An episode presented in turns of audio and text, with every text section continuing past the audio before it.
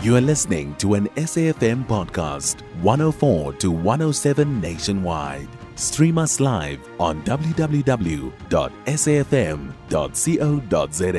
or via the SABC Plus app. SABC News, independent and impartial. Africa Brief, an overview of top economic stories on the continent with Victor Kgomoeswana, author of Africa is Open for Business and Africa Bounces Back. Jumbo Victor.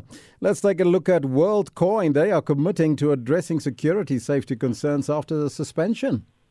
Zuri Sana Elvis. Now, who is WorldCoin? WorldCoin is one of those biometric cryptocurrency companies. They they literally went out of beta at 24th July. Out of beta meaning they had a, a, a solution which they were testing on a few people.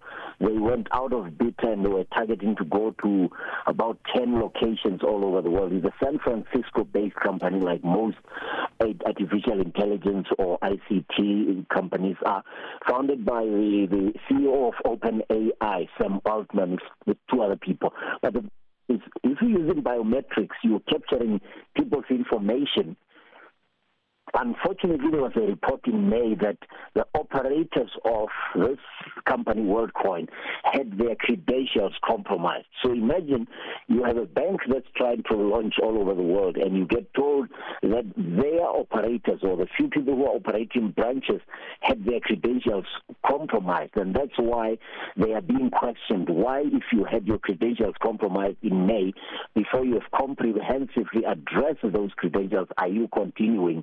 in these developing countries. Bear in mind that Kenya is known for its ICT so it tends to attract a lot of entrepreneurs, especially from San Francisco, from Silicon Valley, and that's why I think WorldCoin got there. So the authorities in Kenya suspended them on Monday when this came out, and they are saying, no, it's okay, we are still able, we are capable of restoring the confidence or earning the confidence of the public back. Let's see if they will do it, but this is scary.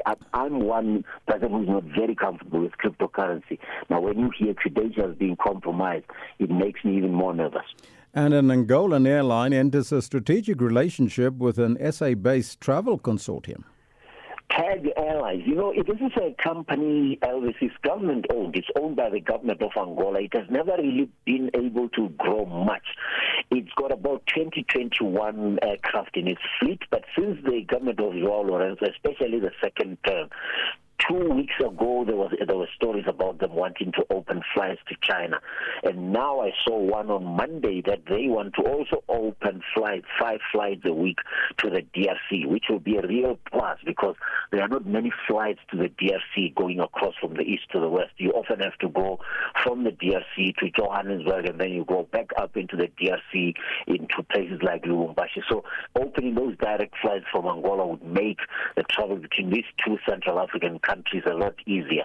But the, the of course the issue is will they be able to make this company uh, relationship work? They are in a business relationship with a Bidvest company, Elvis, Harvey World Travel, and the reason is is simple. If you get into an alliance or strategic alliance with a, a, a network of travel agencies that's been around for decades, you are trying to capture the market that those that travel agency has been able to capture. It looks like Angola might be onto something here. I thought they're only focusing on getting their diamond business going, their oil business going, but it looks like they are going to get the tourism exciting. And and if with intra-Africa trade happening, Elvis, this is the best time. There are many small airlines that are trying to get in the game. And in Nigeria, AMCON recovers 1.6 trillion naira debt in 10 years. Exactly. What is AMCON? Uh, AMCON is the Asset Management Corporation of Nigeria, a very important part of the reconsolidation or the, the solidification of the financial services industry. If you recall that 20 years ago, Nigerian banks were just not things you play with because 419 scam was everywhere. And what happened during the government of John Goodluck Jonathan he, he, he founded this company to try and get assets back. Any corrupt activities, they went after assets that went missing. As you know, people will steal money from developing countries, stash them in developed economies. They went after all this. They were selling some assets. They were consolidating banks, taking some of the banks that were weak and putting them under curatorship. Mm-hmm. And they did very well because the banking sector of Nigeria now is very solid. But the problem, Elvis, is getting the money back, the stolen money back from the people who are all over the world. Because what they have been doing, the people who are being mm-hmm. targeted by AMCON, they have been finding yes. a third party. So I'm going after Elvis because we suspect he might have done mm-hmm. some assistance while he was CEO of a bank, and he finds Marumo to say, no, the assets that you are looking for are not owned yes. by Elvis but by me. Now, if I have a court case against Elvis, I'm going to have to now deal with Marumo at the same mm-hmm. time. Yes. Sorry for using your names, gentlemen. You're not corrupt, but that's more or less what it means.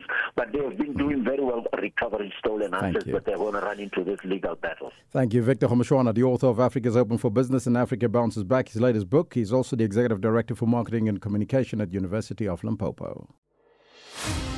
You can find SAFM Current Affairs on 104 to 107 nationwide. Our podcasts are available for download on all our digital platforms. SAFM, leading the conversation.